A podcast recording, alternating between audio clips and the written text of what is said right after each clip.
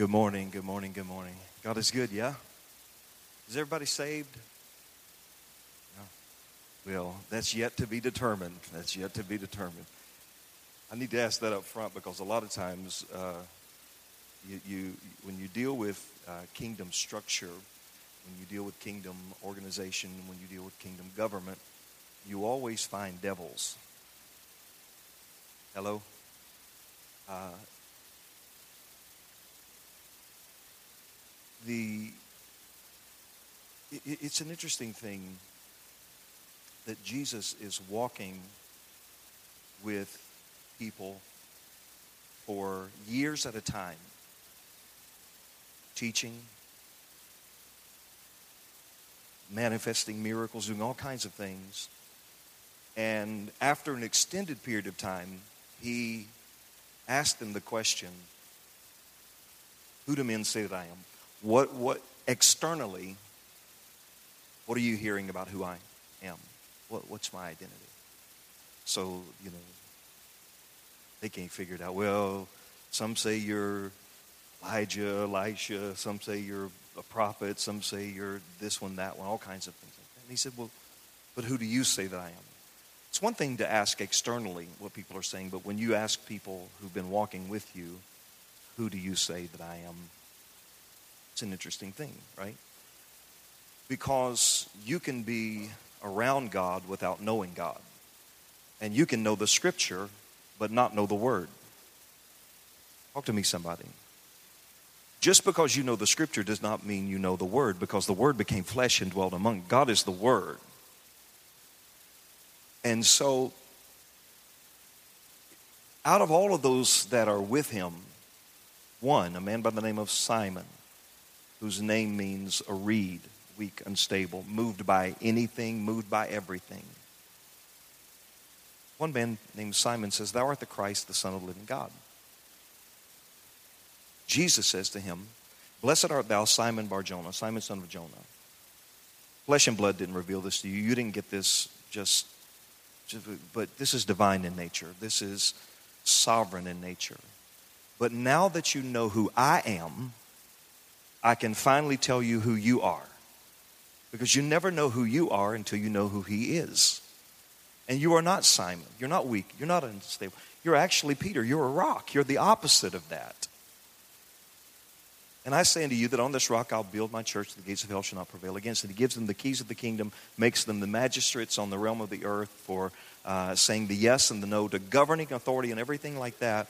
And just a few verses later, Jesus says, now that, that we've this epic moment that we've been waiting for to get you to the place where you understand uh, who I am and what my purpose is, I've got to go to Jerusalem and suffer because I've got to do the things that I really uh, came to do. And then uh, Peter says, No, you can't do that. And then Jesus says, Get behind me, Satan. In one chapter, my man is Simon, he is Peter, and he is Satan, all in one chapter when you show up, you show up as either Simon or Peter or Satan. Flesh, soul, spirit. You're one of the three, yeah? And so today we're hoping to find Peter, Petros, rocks that we can uh, build on this house. And I, I, said that just in the beginning to say I am so grateful uh, for the opportunity to be with you. Thank you uh, Pastor Rich, for setting everything up and reaching out. Nice to meet you, uh, by the way. Uh, we've been corresponding for a little while. I'm, I'm, I'm very grateful for that. Uh, but I definitely want to give deep honor and uh, much respect to uh, Bishop and Miss Renee. Thank you guys so much for having me here. If you love your bishop, would you clap your hands and let them know that you're glad that he is your leader in this house? Amen. Uh, we've got a service tonight in Nitro. If uh, if you guys can make it over there, we're we're planning on having a great time. Pray that God would bless us there. Did you bring your Bibles this morning? I want to do a little bit of leadership stuff here for a, a while today. And um, we'll, we'll, try to keep track of the time as best we can. Uh, not going to keep you real long. But just want to put some things in our hearts and in our minds that hopefully can help us uh, on the journey that God has taken us to. Give, give uh, uh your attention to two places in Scripture, if you don't mind 1 Kings chapter 5 and 1 Peter chapter 2. 1 Kings chapter 5 and 1 Peter chapter 2. I'm going to look at uh, a couple of scriptures here. In 1 Kings 5, and then we'll flip a page and, and look in 1 Kings 6, and then uh, read some things in 1 Peter chapter 2. 1 Kings 5:17 Reading it to you out of the New King James, it says here, and the king commanded them to quarry large stones. Somebody say large. Costly stones and hewn stones to lay the foundation of the temple.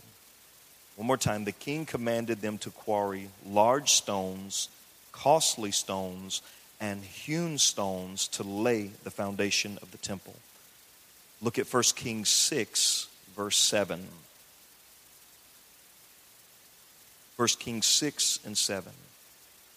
And the temple, when it was being built, was built of stone, finished at the quarry so that no hammer or chisel or any iron tool was heard in the temple while it was being built.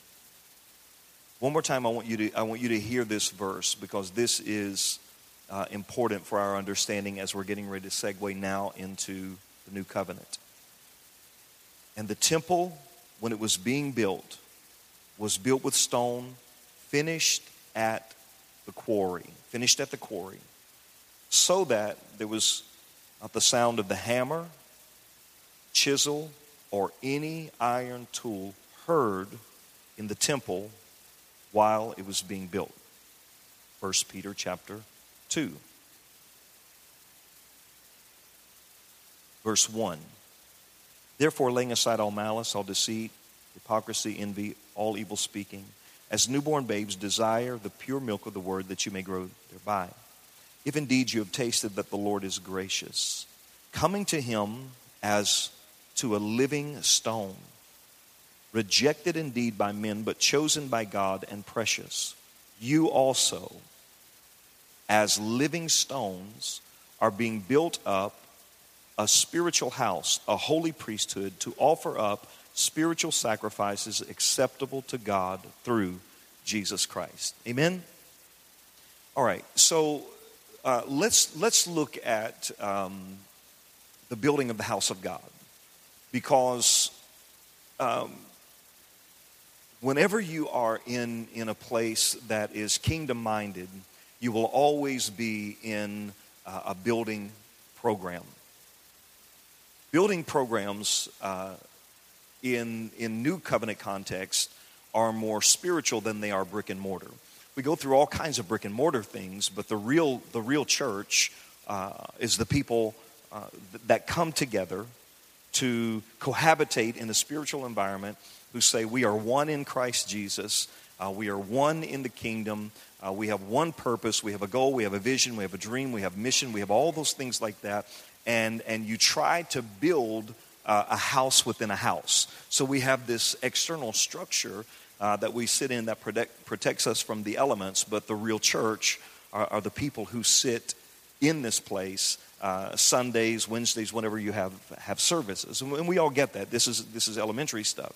Uh, but then when you start looking at the foundation of the thing, you, you understand that there are uh, certain scriptural contexts that give us how those buildings are built. We understand that Jesus Christ is the chief cornerstone and that the, the church is built uh, on the foundation of the apostles and the prophets, with Christ being the chief cornerstone.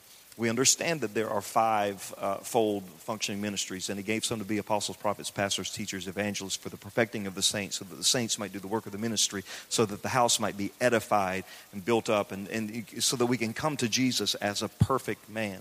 And so we, we get all of these things that we've heard time and time again as it relates to, to building But I, I want us to, to look at the, the type and shadows and, and, and see a couple things here that are really interesting to me as it relates to the Old Testament uh, kind of structure in, in building of the house of God and the New Testament because uh, both of them had the, the, the, same essential goal, and that was to get to the place where the glory of God can fill the house and that the weight of God, the kabod, the heaviness, uh, his power, his, his manifestation, his holiness, His splendor, the miracles, the signs, the wonders, uh, the love, the faith, the hope, the peace, the joy, all the things that are fruit of the Spirit could actually manifest and show up in our midst because God's glory was evident in the place. In the Old Covenant, the glory of God never shows up anywhere in the Old Testament until these three words and, and when the house was set in order. Every time after set in order, then the glory of God fills the place. Every time, Old Covenant. So in the Old Testament, God's glory never showed up until they finished a brick and mortar house, till everything was put in place. In the New Testament, God's glory can show up anywhere because it wasn't about the building, it was about the people.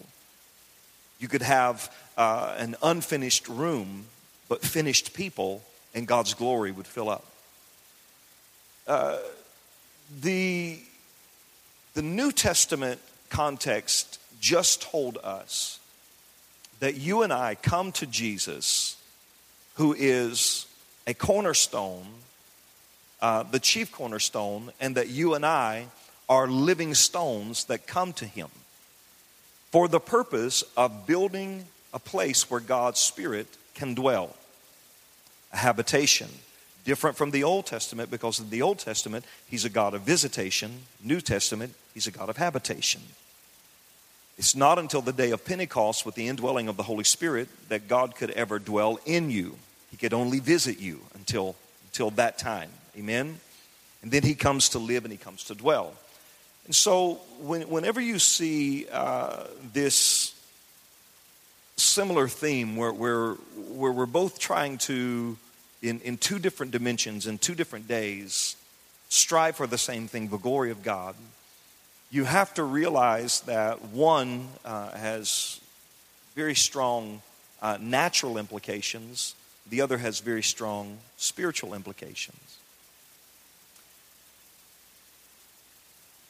We are told that Solomon is uh, the wisest uh, man in, in, in Scripture. Uh, we're told that his wisdom transcends that of, of any other. We're told that the secret to his success is found in his quest uh, for wisdom and for God to just, you know, his, his heart is God, just, just give me enough sense to know who you are and to know what you want me to do, and just give me uh, the wisdom that I need. When he could ask for anything else, when he has a blank check, he writes wisdom. And God says, I'll honor you, I'll bless you because of that. So when he is tasked by God to build a house for God, you have to understand that he's coming into uh, a place where he has seen the greatness of his father, but also the failures of his father. He has seen his father try to accomplish this, and we stop short of it. So he knows that God is asking for somebody to build me a house, somebody build me a temple, somebody build me a place where I can dwell. And Solomon has seen uh, David, who is still revered as the greatest king that Israel ever had, a man after God's own heart, somebody that had so much ridiculous, crazy favor that it would just seem natural that if anybody could build a house for God, it would be David. I mean, he has the greatest revelation of who God is, of, of, of most everybody, Old or New Testament. Almost everything we know about thanksgiving, praise, and worship and ascending into the heights of uh, God's presence, we, we learn from uh, David and the psalmist. And he was, uh, he struggled he had issues. He, he was flawed. He didn't always do right. Um, at the same time, uh, he, he's a lover of God, and he, he's, he's, got, he's got insight on, on what moves God's heart, how to get God to open up his mouth, how to get God to uh, show up strong. Uh, but in all of those things, no matter how, how good his heart is and, and uh, all, all, the revelation that he has about God's character and his attributes and his identity and all those things, David still falls short of being able to fully build the temple because uh, there were times when David should have been fighting, that he was off doing other things he shouldn't have been doing, and there were things when David should have been praying that he was fighting. And so God wouldn't let him complete things. So when it's in the, the heart of Solomon to build a temple, he says, God, I need your wisdom on this thing. I, I need your help with this because I can't just do this without your help. And Solomon does something that uh, I don't know that I don't know that we actually have the ability to appreciate the difficulty of it. But but he says, I'm going to build a house for God. And I want to build it of uh, substance. So, first of all, I want large stones. One of, one of the problems in leadership, and this is where we're getting ready to get into it, one of the problems in, in leadership many times is um, we, we, y'all just work with me because I just got to say like, like, like I need to say it, all right? And, and, and y'all pray for me afterwards. But sometimes we put small people in large positions. We put small people in large positions, and then they don't have the stature, they don't have the size spiritually, they don't have the greatness spiritually to fill in the gaps of the position that they're supposed to, to be walking in. Solomon is saying, I need large stones, I need something of substance. Then he says, I need costly stones. I, I, don't, don't send me any junk. Don't send me anything that doesn't have any value. Don't send me any, anything that's not worth something. Send me something that costs. Now, the, he learns this from David. David says, I'm, I'm not going to give anything to God that doesn't cost me something. So he, he's already learned some things from his father. But uh, he, he's saying, if we're going to build this thing, we're going to build it right. And we don't want to spare any expense. Now, you bring that thing over into the spiritual you can go into all kinds of things knowing your self-worth knowing your value uh, knowing, knowing who you are in christ having uh, a proper healthy mindset of um, your value in god but without being uh, uh arrogant and over the top and, and all, all, those kinds of things. So he says give me large stones give me uh, costly stones and he says i want you to also give me stones that are prepared at the quarry, hewn stones prepared at the quarry. Now, think about the difficulty of this because they're, they're building a temple in one location, but Solomon wants them to be meticulous in everything that they're doing so that before the stone ever leaves the quarry, it's already shaped to fit where it belongs when it gets to the temple. Because Solomon says, I don't want a bunch of noise in God's house. I don't want a bunch of distractions. We don't need, this is not the place for the hammer. This is not the place for the chisel. This is not the place for the saw. I don't want that here. I want this to be a place of peace. Talk to me, somebody. A place of peace. I don't need a, a, a lot of noise I want, and, what he's saying essentially is, I want you to bring me stones that are already ready. Bring me stones that are already ready. We could get so much done in our churches if we didn't have to spend so much time on Sundays and Wednesdays hammering and chiseling and correcting and shaping people just to create an atmosphere of peace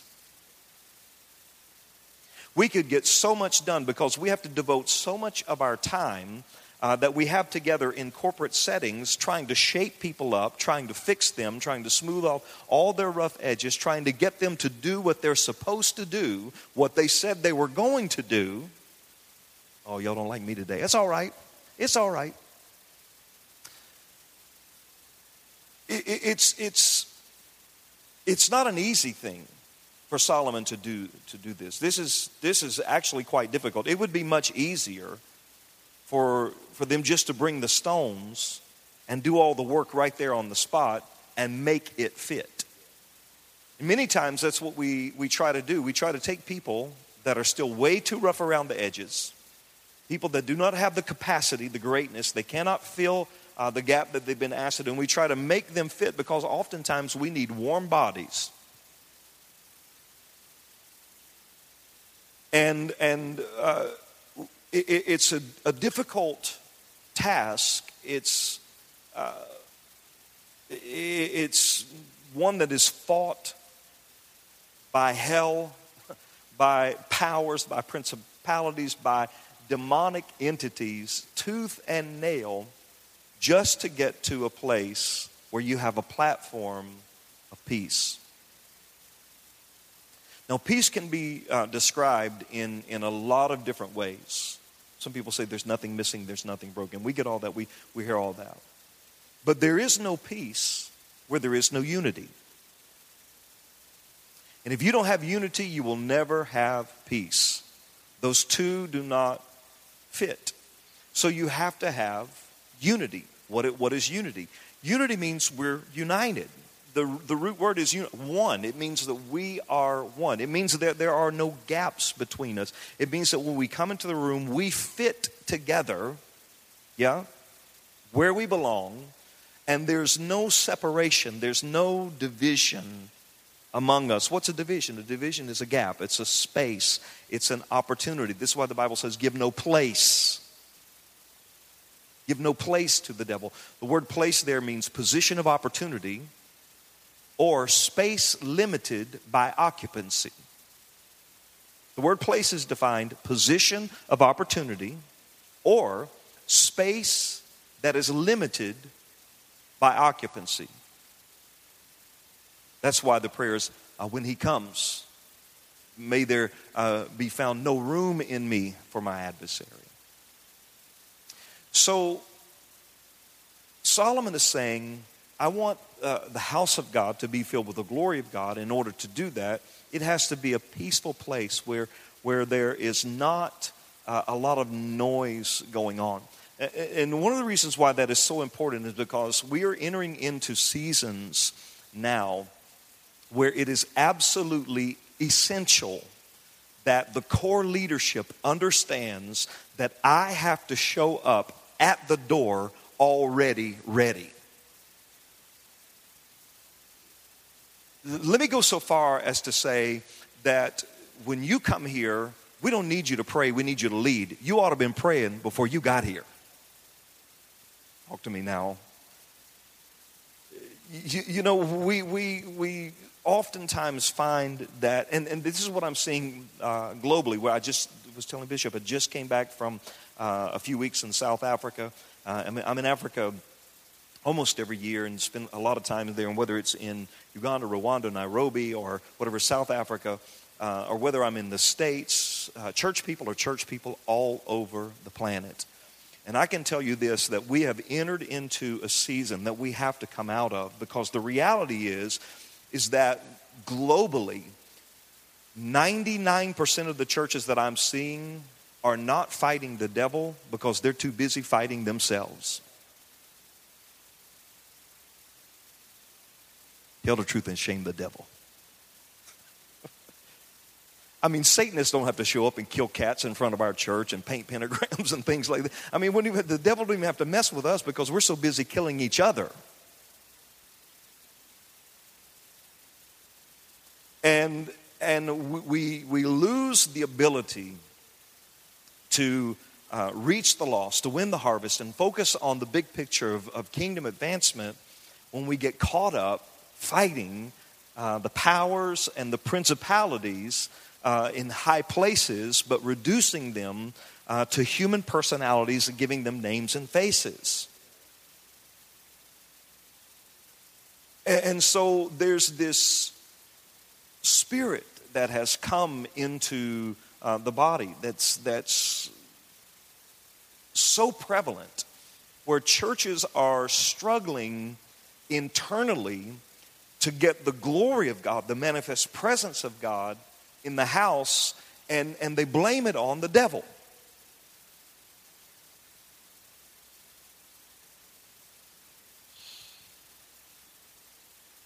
When really, I mean, the devil's not, not fighting us as much as we're fighting ourselves. I mean, he is, but it's in a mo- more covert way. It's more like he's giving us that inch and we're taking the mile, and he just sits back and watch us wreak havoc on one another. But the principle is essentially the same. You cannot get the glory of God in the house until the house is finished being built. And the problem is so, so let's look at this. In Solomon's day, the wisdom of Solomon says, I want to build the house with finished stones. The new covenant principle is you can't finish the building, the house, with unfinished people. Can't finish the building with unfinished people. That means we have to come already ready. The interesting thing to me is he gives us in uh, First Peter there, he gives us insight into what we have to do to get to the place where we can be qualified as living stones. I want you to go back there for just a moment. First Peter chapter 2, verse 1 through 5.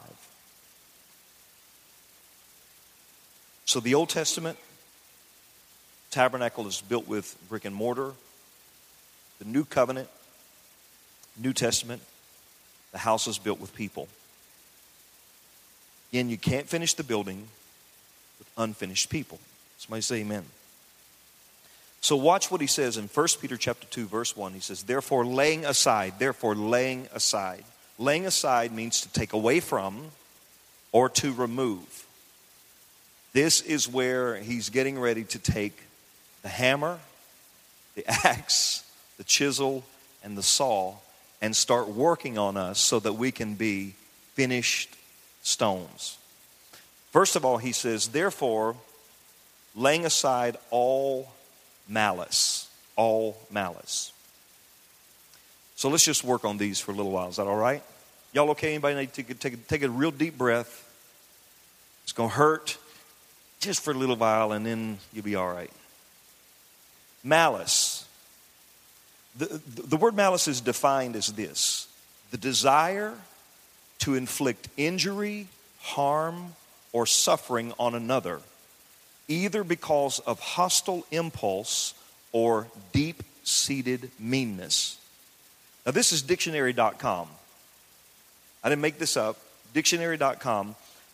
Malice, one more time, I want you to get this. Here's the definition of it the desire to inflict injury, harm, or suffering on another, either because of hostile impulse or deep seated meanness. The reality is that there are people in church who have uh, a demonic desire simply to hurt, to wound, to offend, to discourage, and to beat down other people because the only way they can feel good about themselves is making someone else feel bad. Malice is when you have a desire to hurt, to inflict any kind of pain, whether it be physical, emotional, spiritual. Uh, and, and, and he gives us a couple different uh, things here. One is because of an emotional uh, impulse because uh, there, there's something there that uh, in the heat of, of the moment, in the heat of a conflict, or in the heat of some kind of disagreement, um, you lash out, say things that you shouldn't say, behave in ways that you shouldn't behave, do things that you should not do.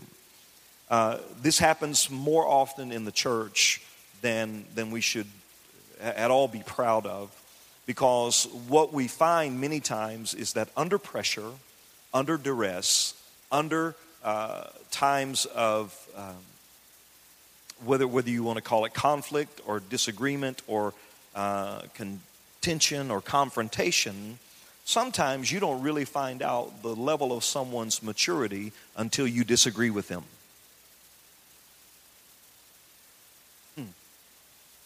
Because as long as they agree with you and you agree with them, they have got your back. When you disagree, they've got your back. The problem is they've got a knife in their hand in your back.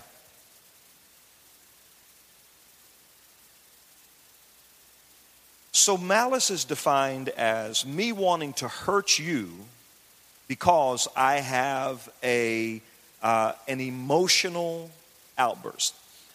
Uh, we, have, we have, because we, we, we've uh, many times kind of coddled to uh, church people.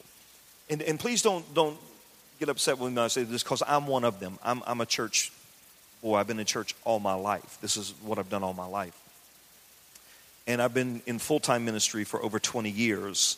So I can tell you that church people are some of the most emotional people on the planet.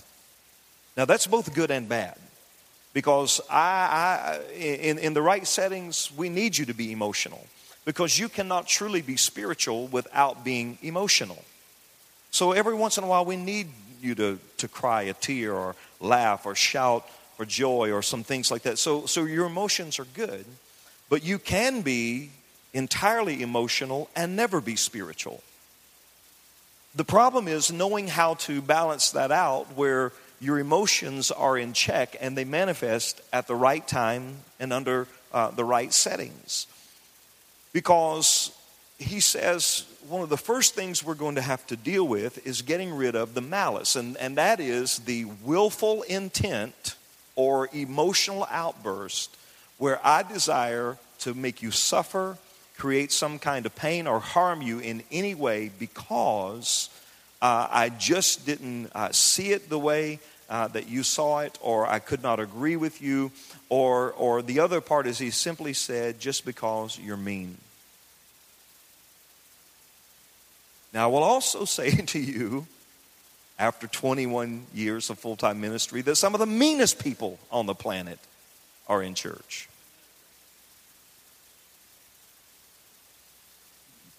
Don't be scared. It's all right to say amen.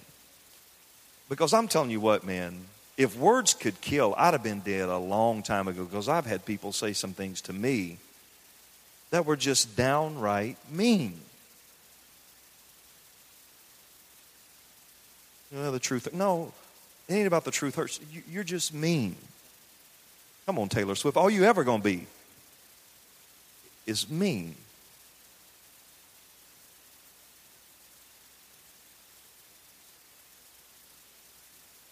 He said, You've got to lay down your malice.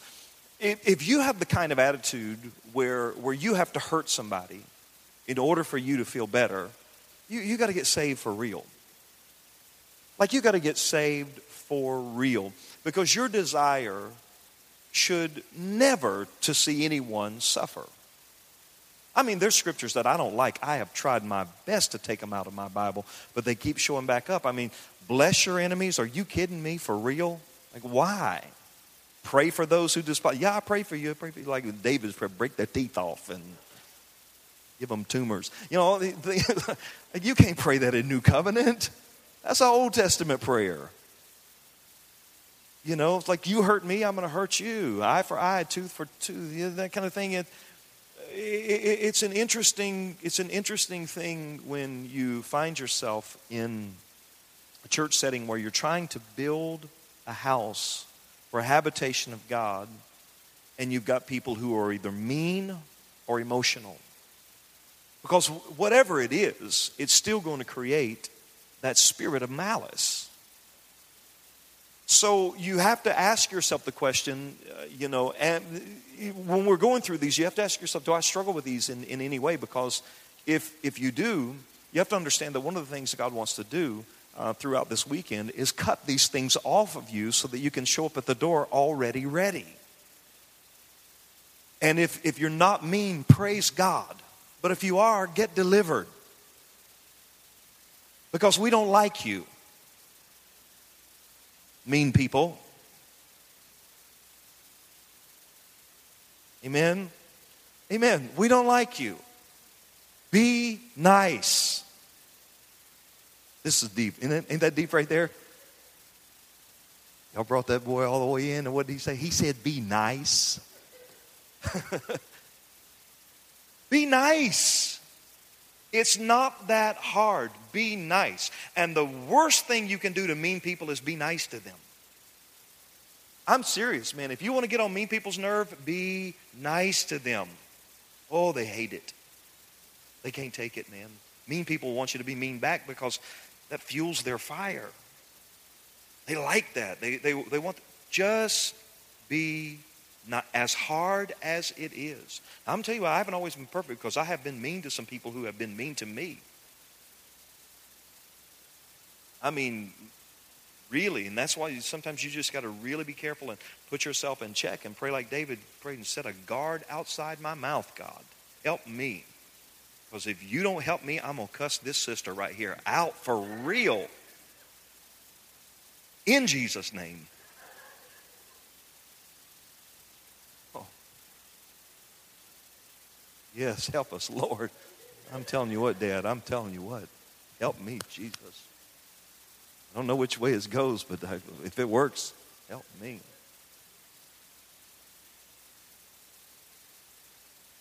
If you're not mean, that's good, but you also have to ask yourself the question Am I emotional?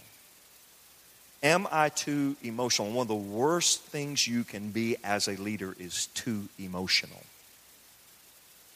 Because if you are a, a real leader, you're going to have to get control of your emotions at some point, and you're going to have to get some thick skin for real.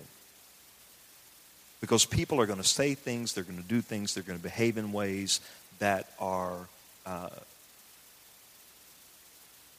the, the, the root, the intention of it is to hurt you, to wound you, uh, to beat you down, to tear you down, to take away your confidence, to make you second guess yourself. All this, and if you don't have thick skin, you'll find yourself in emotional conflicts, fighting with people. You come down off of your wall that you're supposed to be building, where you're supposed to be a stone, fighting with people you have no business fighting with because you have mismanaged what was just supposed to be a momentary distraction.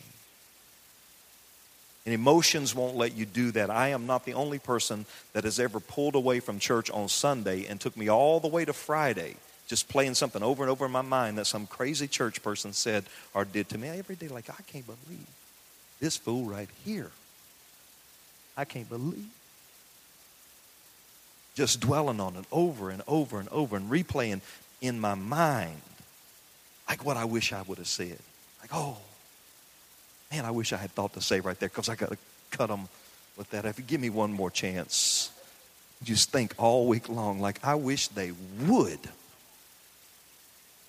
come up and say something crazy to me today. I just, like, you, that's emotional. And it goes to that place of malice. Again, now, it's a desire to inflict injury, harm, or suffering on another, either because of hostile impulse or deep seated meanness. Uh, it's because you're emotional doesn't mean that you, you have those things um, in your heart, but it does mean that you have to get them in check. Because the balance in this building thing is that we need people who are emotional enough to pursue the heart of God and worship Him in spirit and in truth, passionately and deeply, and uh, without shame and in reckless abandon, but at the same time understand that their emotions have to be guarded as it relates to uh, the structure and the building of the foundation of the house. I've got to guard my heart and I've got to guard my soul, my mind, my will, my emotions, my intellect, my thoughts, my dreams, my desires. I've got to guard them against anything that's going to make me try to fight or hurt you for any reason. And it's tough, man, not to retaliate. It's tough not to uh, fight back. It's tough not to get into uh, a defensive position. Um, but leaders are being called in this season to step into a whole different level. And one of the things we have to cut away, we have to lay aside, is we have to lay aside malice. The second thing he said is deceit. Again, dictionary.com defines deceit as concealing. I, I want you to hear this now concealing or distorting of truth for the purpose of misleading. Distorting or concealing of truth for the purpose of misleading.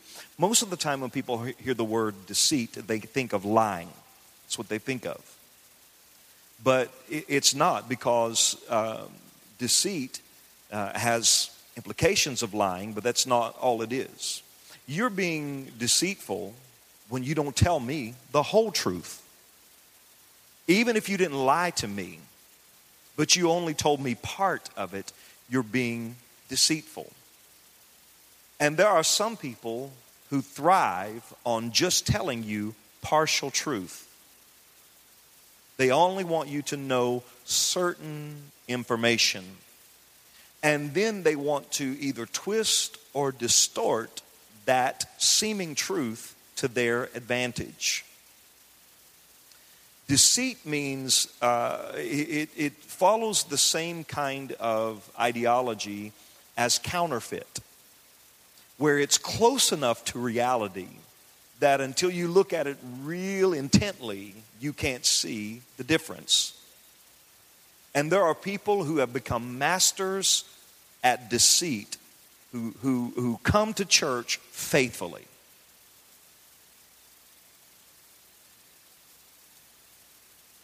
Uh,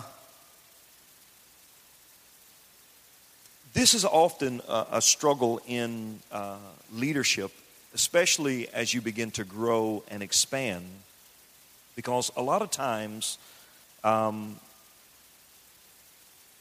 one of the one of the most difficult things to properly manage is information.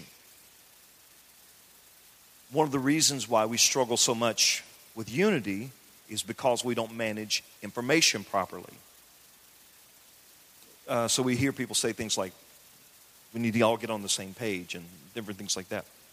And sometimes you have to go through seasons where you, you understand. I think I may have even shared this one of the last times I was here that I, I went through a season one time because my staff was about 15 people, and then the, the leadership was about the leadership of the church at that time was probably two or three hundred people because we had about 2,500 people coming. So we had like two or three hundred people uh, in the core leadership, and then the staff about 15, 16 people.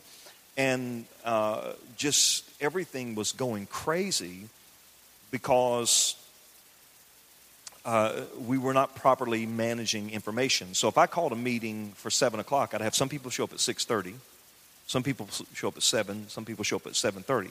But all of them swore that's what they were told the time they need to be there. And so we had to go through a season where, where I just said, look, if it's not in writing, it hasn't been communicated. So don't come and, tell anybody anything. Let's just communicate everything in writing. That way we know it's all been communicated. So when you're growing and you're emerging, especially between departments, every once in a while you'll find that you get people in departments who are deceitful which means that they will distort some kind of truth or they will conceal certain information in hopes that it will create some kind of difficulty, drama, or failure for another person. And so uh, people can get territorial in their place. And, and I've had people, you know, come in and put um, the password they wanted on a computer. And so I send somebody to go to uh, the office to get on Jenny. I don't know, I don't know if there's know if there's a Jenny here, whatever. But go get on Jenny's computer and get me the information. Then there for 30 minutes. Well, I can't get the password, and I'm telling you, well, here's what the password is. And we done found out that, that Jenny has changed the password because she doesn't want anybody else to be able to have access to what she calls her information. Oh, oh Jenny, it ain't your information. It's my information. Don't change the password. Don't make it difficult for me to get information. Don't be territorial because that's not you being protective, That's you being deceitful. Yeah? Because you are concealing things that other people need to know. Uh, th- this is a difficult um, spirit to deal with because people, as I said earlier, people who are deceitful uh, are very good at it. Remember now, it's a counterfeit kind of spirit where you don't find out oftentimes until it's too late. I, I, need you, I need you to hear me right here. I need you to hear me right here. One of the things that, that is so incredibly difficult to do, but, but I believe uh, we have to find a way to do it, is we have to find a way to really inspect you thoroughly up front before we place you in leadership. Because too many times uh, we see all the externals and you look like you fit the bill. You, you know when to lift your hand and say amen. Uh, you know how to speak in tongues. You know how to fall out right so you don't hurt yourself. You know how to do all those things. Uh, you know how to talk the church talk and all the lingo and things like that. And we mess around and put you in a position only to find out six months later that we have been deceived. Yeah? That's because you're good at what you do. That's why I always get confused. Like when, in, uh, like when my kids were little, and we were reading like Adam and Eve, and they had uh, a serpent wrapped around a tree talking to Eve. I ripped that page out, and I said, that, that, that ain't that ain't in the Bible. He didn't show up as no snake. Talk to me, somebody. He didn't show up as a snake. He showed up as an angel of light. He looked like God. He sounded like God. Yeah? It's only after she's eating the lie that he's transformed to the serpent. Talk to me, somebody. And that's what happens to us over and over and over again. We get deceived by people who show up as angels of light, but they're counterfeit Christians. On close inspection, you'll find out that they're trying to conceal information or they're trying to contain or distort the truth to their advantage uh, with a strategy to hope that others will fail. A strategy to hope that others will fail. There are people, I, I often had people uh, throughout the years in, in departments that would hope that other departments would fail. Because if they came to a staff meeting, they didn't want their department to get in trouble, but they loved when other departments got in trouble. So they would do things intentionally to hope that somebody would fail. One of the things that he said we have to check at the door, we have to make sure we have cut away, that we lay aside in this season, is we have to lay aside deceit. Amen? You getting anything so far? All right, the next one is he said you have to lay aside hypocrisy. Hypocrisy dictionary.com, a pretense of having a virtuous character, moral or religious beliefs that one does not actually possess. A pretense of having a virtuous character, moral or religious beliefs that one does not really possess.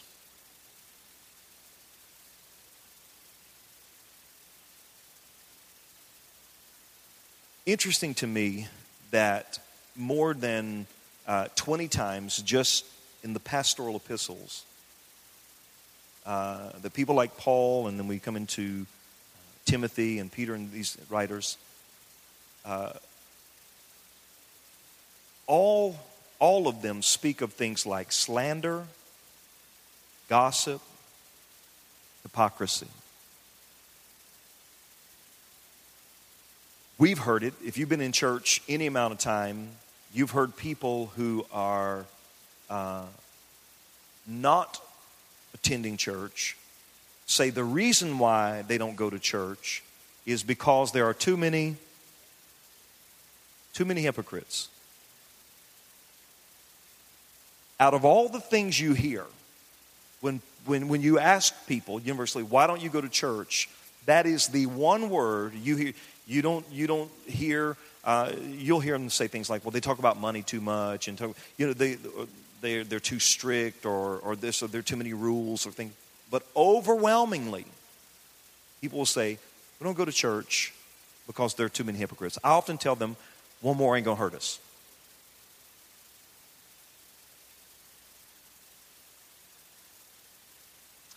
But there's a reason why that has become almost slogan, almost advertising, is because many times people who are external are watching us and they see uh, our schizophrenia. They see our multiple personalities. They see one thing in the church and another thing out of the church, and it becomes confusing to them.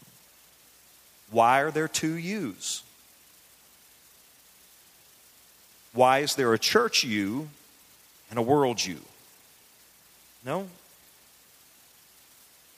And in First Peter, he's saying, you no, remember, he's talking to people who he uh, is getting ready to call living stones, which means you are essentially the building blocks of the house. And he says you've got to make sure that you're not a hypocrite. You cannot have a false pretense being a good person, a religious person, having moral values, characters that you actually don't possess. And as sad as it is, uh, oftentimes we find that the church really is. There, there is uh, an out of balance with a number of people who are hypocrites. Now, let's, let's take this to uh, another thing because whenever people are um, kind of new. Whenever, whenever people are young in God, because they're struggling and they're one person in here, another person on the street, that does not make them a hypocrite. That makes them a babe. That makes them immature. Yeah? Because oftentimes they don't know to do right. And, and God blesses them in spite of, of their ignorance at a time because he knows that in their heart they will be developed along the way. Yeah? So you look at, at somebody like a Rahab. Rahab is a lying harlot that God blessed because all she knew was being a lying harlot. She didn't know any better. So he doesn't call her a hypocrite, even when she stands in people's face and lies. The men ain't been to my house. God says, Ain't that something? and God says, I'm going to bless that girl's house because she lied for me. Because she don't know no better. She's just doing what harlots do, lying about who comes to her house. That's how you get the head of the game in harlot land. You lie about who comes to your house. God blesses her, but He doesn't consider her to be a hypocrite because she's acting in ignorance. But when you know better, come on, somebody.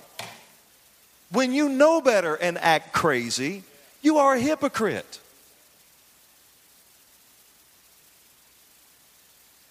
I'm sorry, I didn't mean to get preachy there for a second. Ah!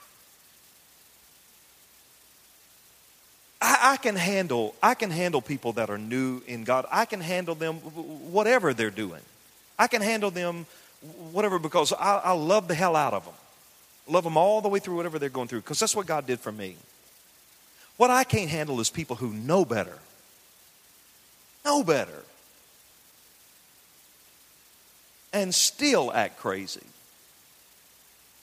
Why? Why?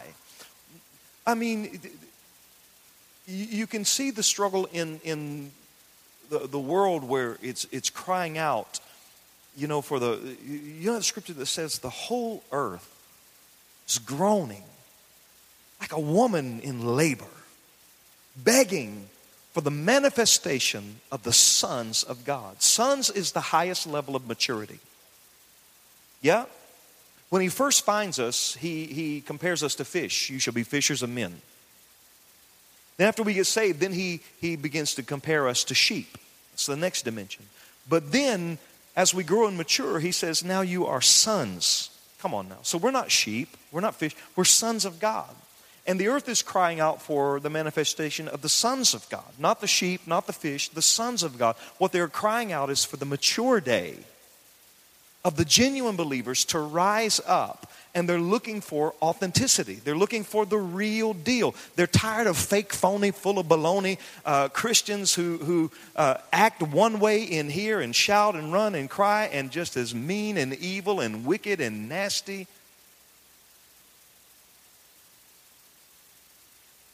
And he says, in, in, if you're going to build the house of God without any gaps, you're going to have to lay aside hypocrisy. You can't be a hypocrite. You can't be fake. Come on now. And I'm telling you, one of the greatest, one of the greatest tools of evangelism of our day is the spirit of authenticity. It really is because it's no longer about door knocking and hitting the streets. You remember, I remember I grew up in this thing. We used to show up at the church 8 o'clock Saturday morning, stand in the church, pray in tongues for 30 minutes, and hit the streets and knock on doors and invite people to church. That's how we evangelized. Yeah? And that was good in that day. That, that's how it worked in the day because people were accustomed to you show. Now you show up at people's house and they hide. Just wait for you to go away. I grew up in the South. I grew up in the country. So when anybody showed up, that was you company. We don't know you, but you're company. Coming in the house, we're going to feed you and talk. But but times and things have changed. So evangelism is in a new dimension. And one of the best things we can do to draw people to the house of God is give them an atmosphere that's filled with genuine authenticity where essentially I'm the same person in this room as I am on the street. Yeah? Because, I mean, there's, there's a lot of people that, that, that come to church, and, and you know, you could watch them because their kids look at them like they're funny because they, you know, they come in and, and somebody asks them, How you doing? I'm blessed and highly favored, and God's been good to me, and the Lord, oh, and they look at you like, Who, who are you? Because I ain't seen you all week. This is this is your church face. Yeah? Many times what we do on the outside is a reflection of what we're doing on the inside, so we dress it up. We dress it up on the weekends, put our best foot forward to try to portray something that we're not really. And we would be better served. There's a couple things that we have to do. One is that we have to be willing to grow up and mature because this is the uh, antidote to hypocrisy. Just grow up and be mature and, and be who, who you really, really are. And, the second thing is the, the strength or the courage to be genuine and authentic. Hello. I appreciate, uh, I appreciate all the word of faith people. I appreciate all the word of faith people. But I have a problem with them because they don't never seem to have no trouble. They always got millions of dollars and airplanes and cars and houses and everything's always going good and they're never sick a day in their life. Like, I appreciate that, man, but I can't, I, I don't identify with you. Because I'm having a hard time believing you don't ever have any trouble.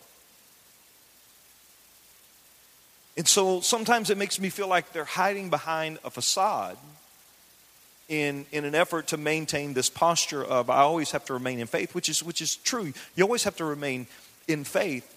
But you have to learn to, to find that place of authenticity at the same time. You don't have to compromise one to walk in the other. And the day and age that we are in, there are people that are looking for real church that's filled with real people that are worshiping a real God. Because they are struggling through life, they don't have time to deal with hypocrites. They don't, they don't need to connect to people that have one personality, one character, one set of values, one set of morals in this room, but are completely different outside. And, and, and that's a difficult, difficult thing to find because all of these things uh, kind of play into one another. You cannot be a good hypocrite if you don't know how to work deceit and malice. Yeah? Hypocrisy, a pretense of having a virtuous character, moral or religious beliefs that one does not really possess. The next one he said is envy. Envy. The definition of envy is a feeling of discontent or covetousness with regards to another's advantages, success, or possessions. Envy, a feeling of discontent or covetousness with regard to another's advantages, success, or possessions. Um, envy is, is very difficult um, to, to, deal with because uh, it is one of those issues that many times goes unseen. Uh, envy can, can really work on your heart and work on your mind. And you can struggle with it until it manifests, and then oftentimes it's too late. Again, when we hear the word envy, like deceit, when we hear lying, many times when we hear envy, we hear jealousy. Jealousy is more of the manifestation of the thing, it's more of the emotional uh, aspect of, of a person um, that is struggling with envy. Notice what, what the definition said it's when you are discontented, unhappy, whether internally or just makes you mad, because of your perception that someone else has advantages you don't have, success that you don't possess, or possessions that uh, you, you, you, you can't seem to achieve, whatever that is. Um, that's a spirit that is also very prevalent in the church. Because there are some people that are envious of others um, for a myriad of reasons. Some people uh, get envious because uh, someone might have uh, bishop's ear, bishop's heart, bishop's attention, bishop's time more than you. Some uh, think that uh, one department or one person gets special treatment um, because of, of what they do, or they have an advantage. Or we take it down to the, the, the time we struggle where, where people sometimes see things and like, well, bothers bothers them because someone else has more than them. It can it can play out in in uh, church all the time.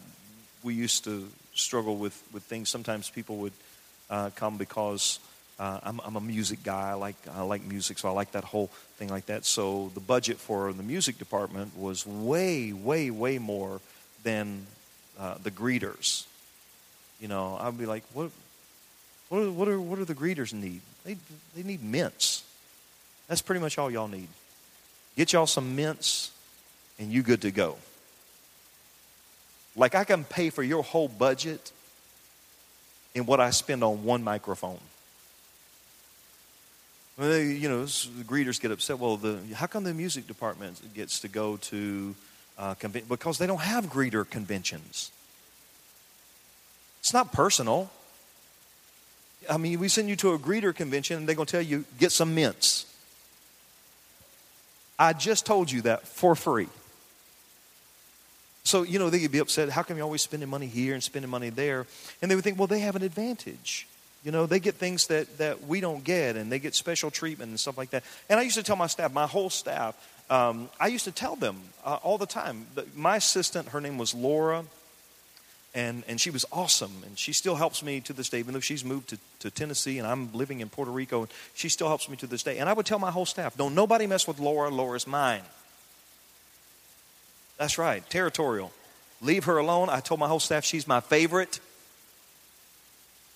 Don't mess with her because she runs my whole world.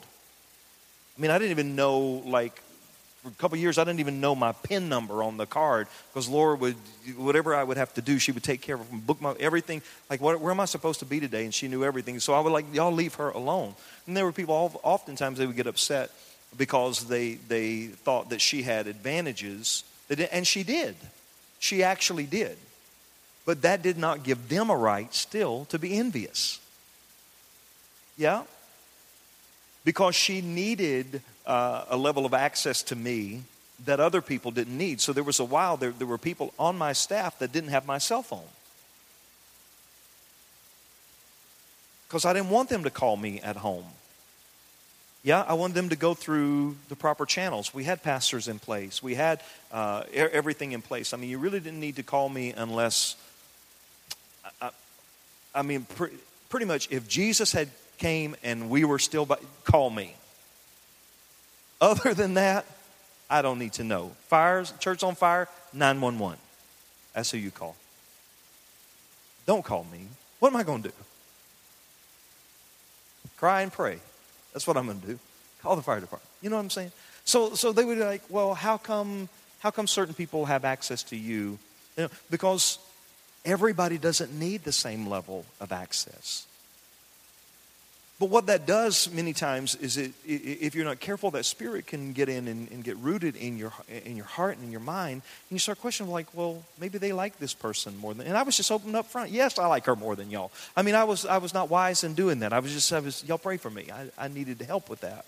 Um, but regardless of, of my, my failure in that, my, my weakness in that, it didn't give them a right to be jealous over her, to be envious over her.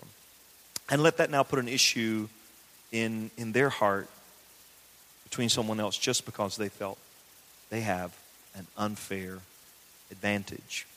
You're always going to struggle with people who seem to have an unfair advantage because the enemy wants you comparing yourself with somebody else. And when we compare ourselves with ourselves, we become, become we grow into. Yeah?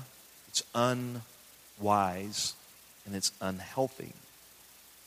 So then he says, uh, someone else's successes.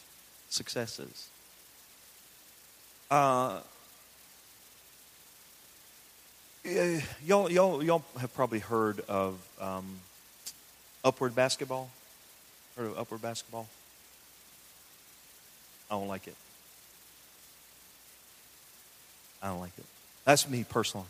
Because I think sometimes kids need to know how to lose. If you don't know how to lose, how are you ever going to develop sportsmanship, a good attitude, things like that? Because life is going to teach you every once in a while, you're going to lose a few things. And if you think that everybody's a winner and you always going to win, you're going to get your feelings hurt when you're grown. Because the office does not play upward basketball. If there's one position for promotion and there's 10 people, nine people getting ready to lose. And you hope that those nine people did not play upward basketball. Because little feelings are going to be destroyed. Because they don't understand that sometimes people succeed in an area that you did not, but someone else's success does not qualify you as a failure.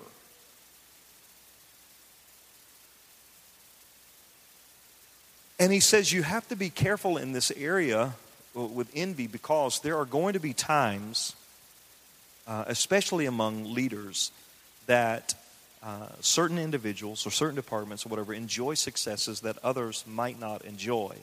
And um, winners are often celebrated and often acknowledged. And so envy often comes in when you have one of those departments that, that uh, does not often get attention. Let me go back to the thing. So almost every week, I, I would come behind the music and, and say, let's clap our hands the team today. Didn't they do an awesome job and different things like that? Rarely did I say, hey, let's thank God for the greeters because they had mints. I didn't say that a lot. You know, every once in a while it would come in my mind and say, you know what, I need to stop and really think these greeters and these ushers that are, that are doing these things. But the fact that I wasn't mentioning them every week was not me saying that I don't honor them, celebrate them, or appreciate them. It's just that I'm coming behind all of this and uh, I'm giving them a little bit of attention because they, they plow. Not that the others didn't plow the way for everything, because they're all important, they're all doing things like that, but they have a more visible role in what's happening from here up. Yeah? And, and so every once in a while, you get people who would start to feel like they're not being appreciated because they're not being celebrated. They're not being appreciated because they're not being celebrated. Whenever you struggle with that, you're going to struggle with envy because envy uh, says, I need some attention. I need somebody to appreciate me. I need somebody to celebrate me. I need somebody to tell me how good I'm doing. I just need somebody to say thank you. And, and we do. We, we need that. That's a necessary thing. But it can also be incredibly unhealthy when you begin to manage your worth or value based on whether or not somebody says thank you or good job or celebrates you. You always have to understand if you get your pat on the back from men, that's your praise. Yeah? Th- that, that's it. If you do what you do as unto the Lord, you understand whether anybody says thank you, you did a great job, appreciate, appreciate you, or anything, you ain't worried, ain't worried about all that. Because you know, you know that at the end of the day, you're going to get your reward. It takes a big person to be able to say, you know what, I'll be last every week because the last shall be first. I ain't worried about these. I'll do whatever I got to do, and nobody's got to tell me anything. I'm not trying to get a praise. I'm not trying to get an acknowledgement. I'm not trying to get my name called over the microphone. I'm not trying to get a plaque, a paper, a certificate, a piece of gum, or some mints.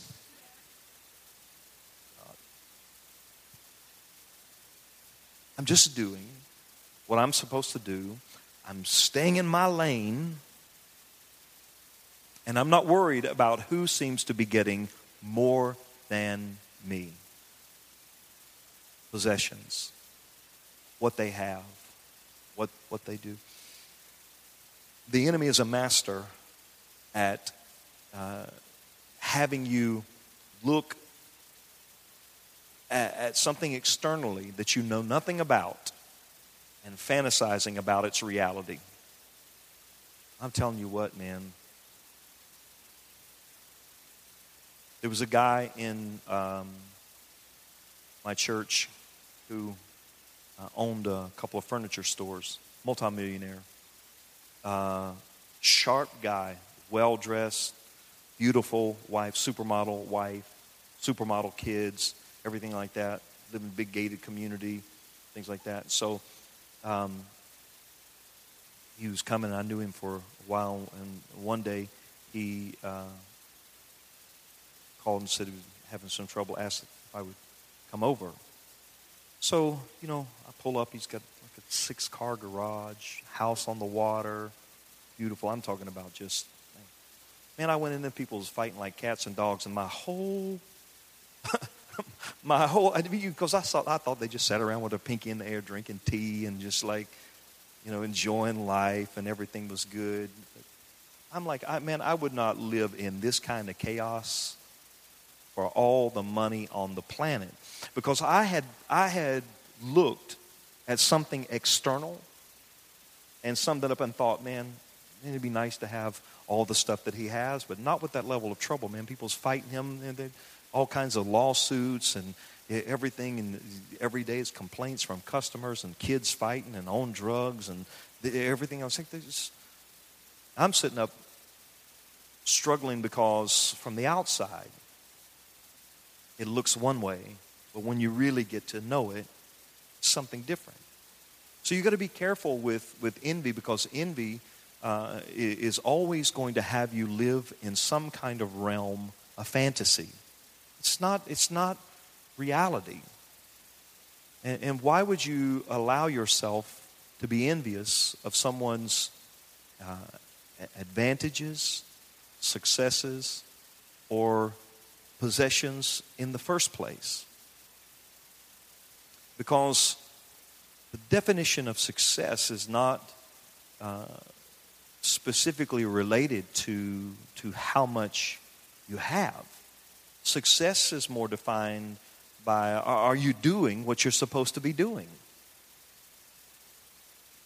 There are plenty of churches that are, that are running 50 people, but they're successful because they're doing what they're supposed to be doing. You know? Success is not, not uh, a, number thing. You can, get, you can get numbers at the wrong thing. A whole bunch of people will show up to watch a fight. Yeah? So he says we have to deal with envy. And then the last one he says that we have to lay aside evil speaking. Now, obviously, there's not a dictionary.com for evil speaking, uh, but it has a lot of it has a lot of implications. First of all, let's let's go to uh, the principle: death and life are in the power of the tongue. They that love it shall eat the fruit thereof. Let's go to the new covenant. Uh, the tongue smallest member uh, of the body, doesn't even have a bone, but the strongest part of who you are is in your mouth. The words, powerful. They bring blessing or cursing, they bring death or life. They either build up or they tear down.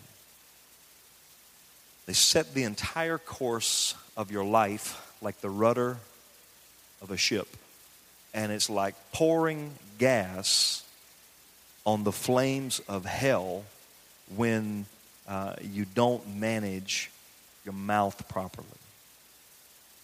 Now, a lot of times when, when you see this thing, evil speaking, um, it seems broad in, in one sense, um, but, but there are a lot of things that we, ha- we have to be uh, careful of. Because as Christians, many times uh, we'll say, you know, well, I'm a Christian, so I don't cuss. And when we say I don't cuss, we're saying we don't use them 10 words that we were taught were bad. But there's a lot of Christians that don't cuss, but they curse constantly. Talk to me, somebody. They're constantly cursing because their words are not words of blessing. Uh, slander. Slander is when you say something that is deceptive about someone in order to form an opinion about them because you need some kind of advantage over them. It is the intention, and, and this is an evil spirit that uh, is so prevalent in the church because we don't have a good, legitimate way to truly manage it or deal with it.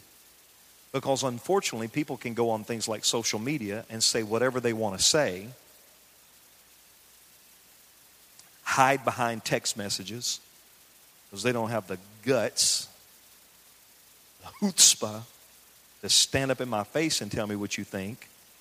So you got to put it on Facebook, or you got to send me a text message, or you got to say, You didn't join this church with no email. Don't resign with an email, devil. Yeah? And, and many times people, you, have, you ever, have you ever people who are masters at saying something without saying something? Like they'll say that, like, I'm going to tell you who it is. Well, you don't have to because you just told me where they live, their address, their social security number, their blood type. You got their DNA. You showed me a picture, but you ain't going to tell me who it is.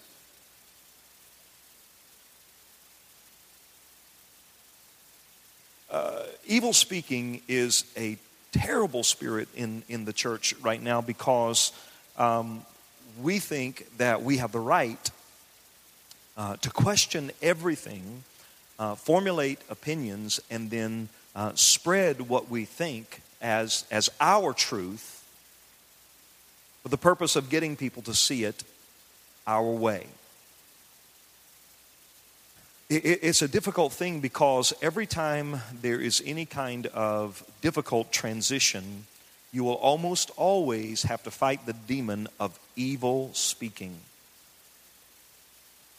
Uh, because for some reason, um, people uh, don't know how just to go in peace and let God do. I mean, even if you think you are completely right, the moment you begin to slander, speak evil, uh, curse, or whatever, you are completely wrong.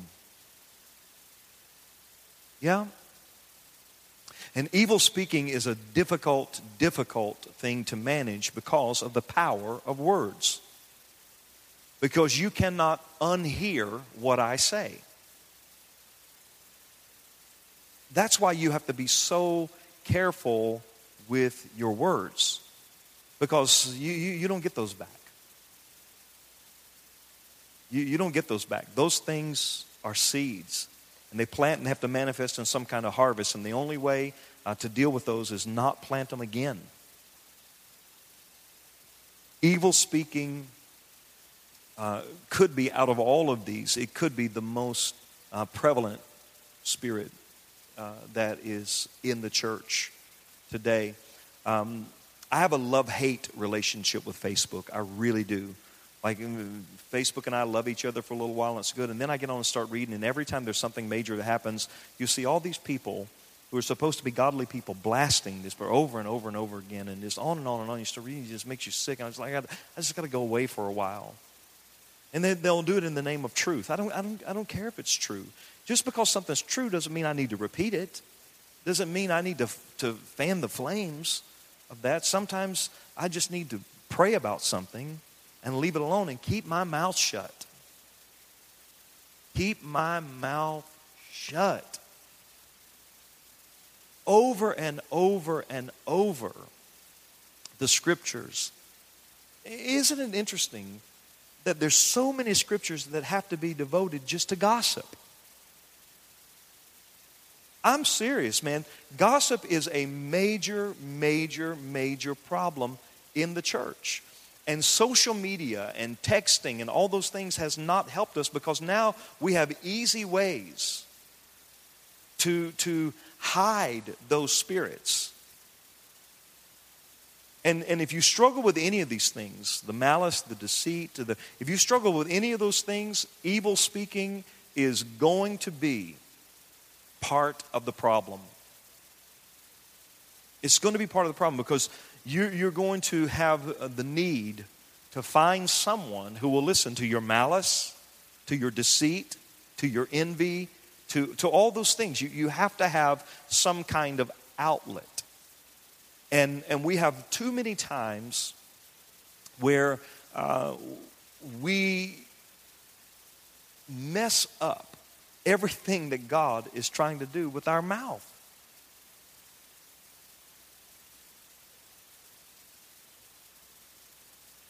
I was thinking this is a this is a weekend where um, we're celebrating you guys, right? It's like a anniversary or pastor, whatever those kinds of things, you know. And and um, I used to love those times because those times people they would give me big checks and you know send me on vacation things like that.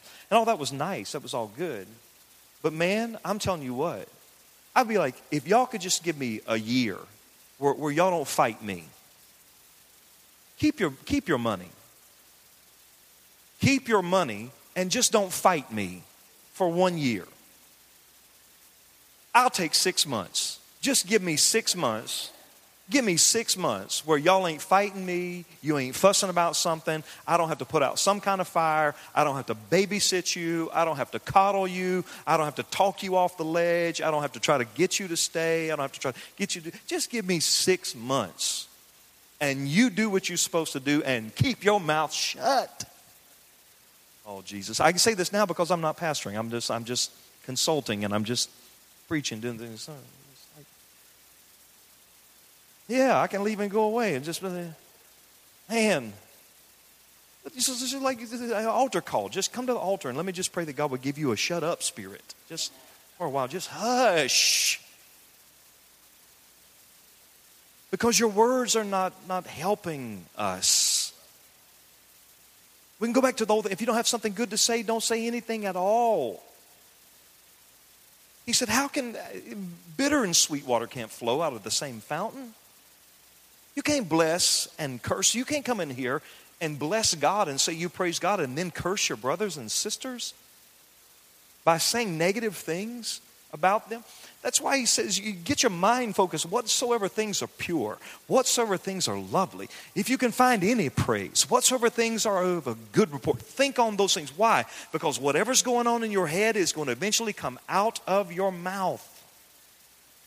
Out of the abundance of your heart, the mouth speaks. As a man thinketh in his heart, so is he.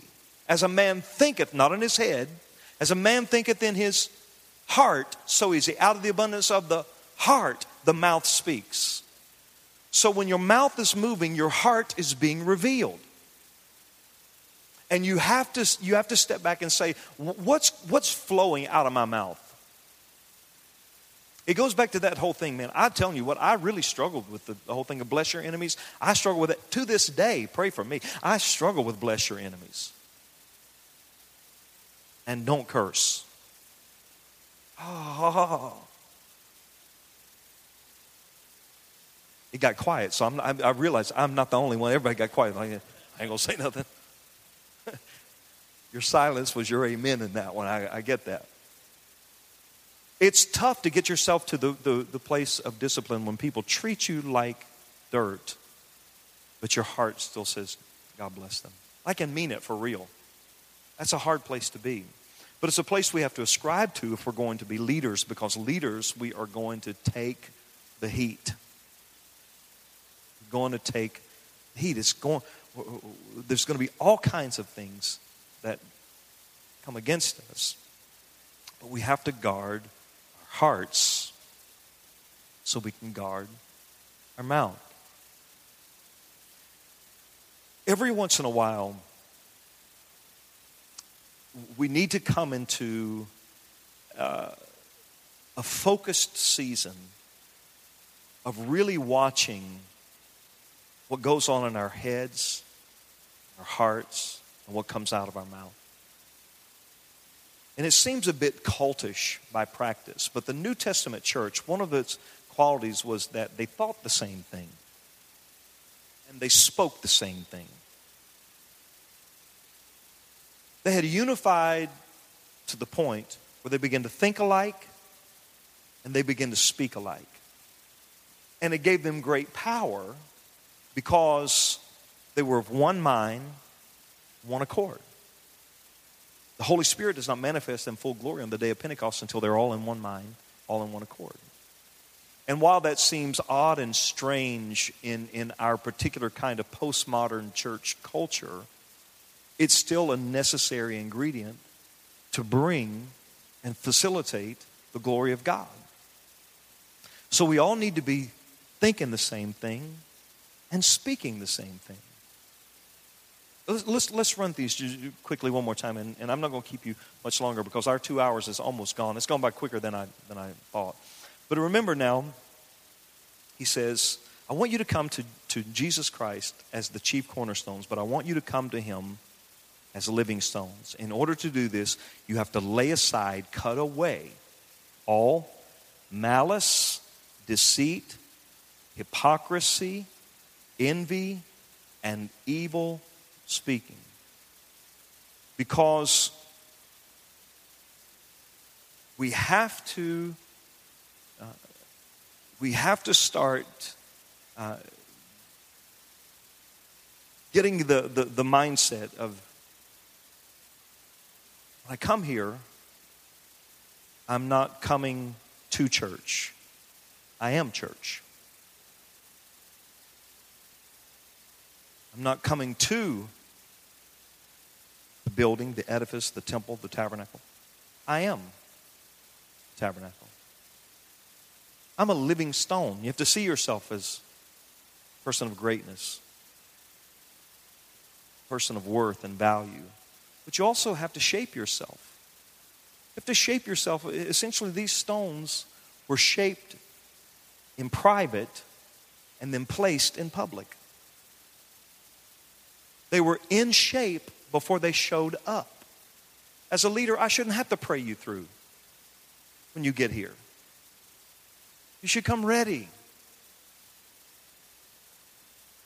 You should step into whatever you're doing. If you're teaching kids' church or whatever, you should. You, you used to drive me crazy. My dad's church, would drive me crazy. And then, like Sunday nights, they you know they'd let everybody in the church sing on Sunday nights. And people get up there and t- ten minutes tune their guitar on stage. Say something crazy like, "Y'all pray for me because I hadn't practiced this song." Well, sit down then. Go sit down.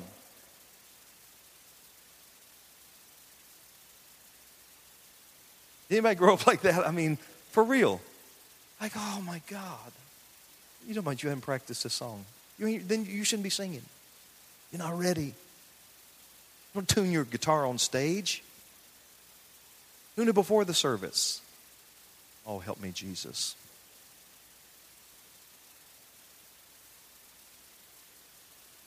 And so we come in and we wonder why, many times, manifest presence, the glory of God, like the weight, God doesn't show up. And the reason why there's so many cracks, there's so many divisions, because we're so rough around the edges and we haven't taken the time in our private devotional world and our prayer time to say, God, get me ready before I show up because I just need to slip right into place. When I get there, I, I just want, I don't want to, if anybody is going to be a source of division, I don't want it to be me, Father. Check my heart, God. Check my, check my mind. Check my motives. Make sure I'm pure. Make sure that I'm shaped so that when I, I get there, I can slip right into place. I don't want there to be any, any, any, any gaps. I want to be big enough to fill the place because I need your glory. I need your power. We don't need another message or another sermon or just another gathering. We need your power and demonstration. We need your anointing to show up. We need the heaviness and the weight of God to sit on us. We need signs and wonders and miracles and a manifestation of the power of God where the enemy cannot stay. And in order to do that, we've got to have some choice stones. We've got to have some big people, some people of greatness, some people who are ready to do what God wants to do. And that means you're going to have to lay aside all of those things in this season so that you can fit where you belong. Ah.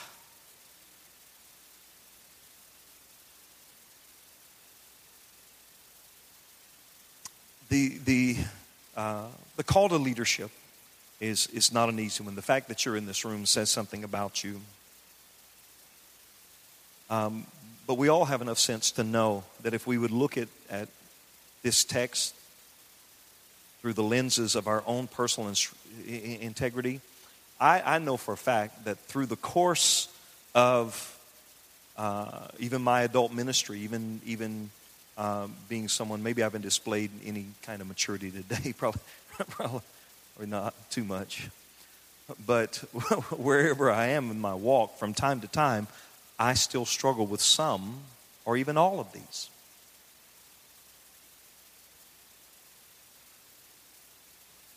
I, I guess I'm by myself.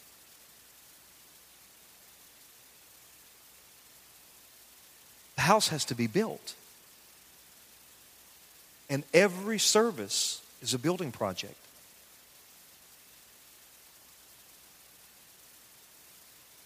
If, if we're not doing what we do in the time allotted for our service, if we're not doing that for a manifestation of God's presence, we're missing the mark altogether. Because we don't show up just to show up, we show up anticipating that He shows up.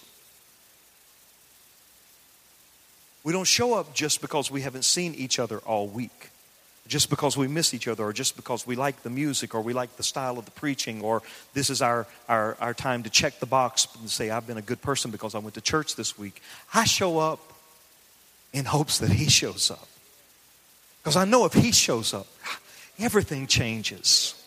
I know if he shows up, somebody who's lost is found, somebody who's blind sees, somebody who's dead comes to life. If he shows up, sickness has to go. If he shows up, money has to come, power. Has, if he shows up, I get authority. If he shows up, uh, kingdom manifestation and dominion shows up. If glory shows up, oh, God.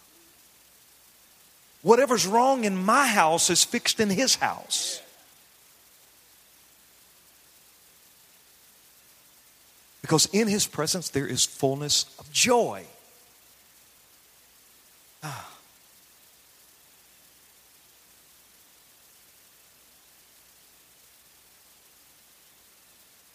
I, am going to end with this.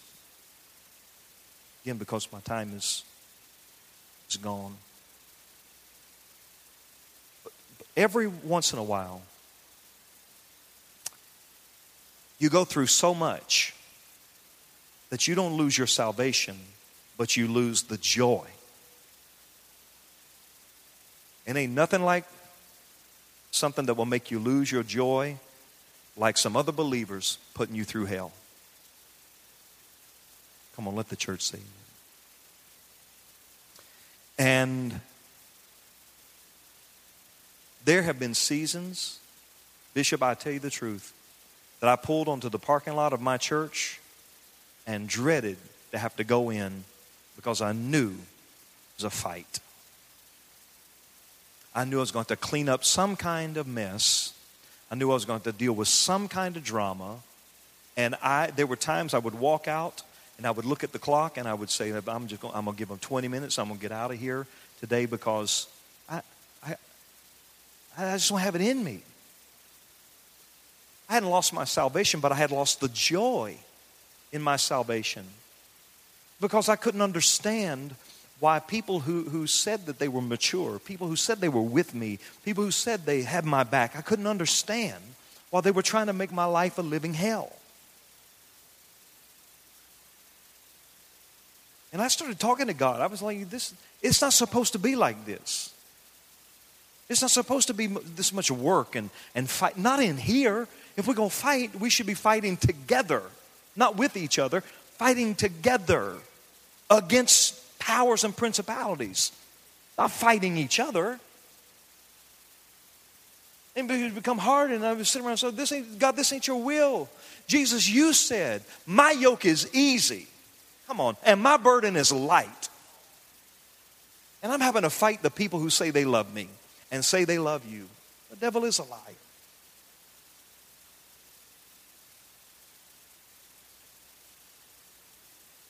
I'm praying that uh, there would be a, a strong return of the joy of your salvation.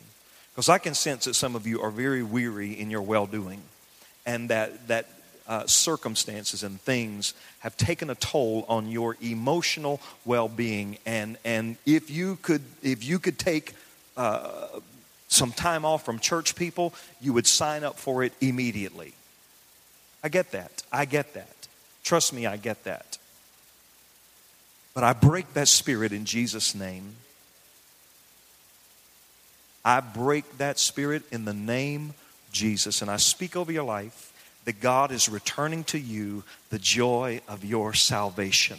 In the authority of Jesus' name, I break every spirit that has tried to tear you down, that has tried to separate and divide this house. I break every lie. I break every malicious rumor. I destroy slander and gossip. I come against it in the authority of Jesus' name. We lay aside all malice. We lay aside all deceit. We lay aside all envy and strife and evil speaking. We lay it aside, all hypocrisy, all hidden agendas. Uh, we, we break that spirit so that we can be unified in one. And we speak that there is a day that is upon us even now where this house is yet again in building and we are lively stones prepared in advance already ready to do the work that we have been called to do. We declare that we will fit where we belong, align to the chief cornerstone, and that this place will be a habitation for the manifestation of the power and demonstration of the glory of God. In the authority of Jesus' name, we say that this is a place of miracles and signs and wonders, and that the Spirit of God lives here and dwells here, and we stand strong, united together to say that we really are one. In Jesus' name. in Jesus. Somebody just clap your hands for a moment. Give God a praise. Open up your mouth. Give, give God.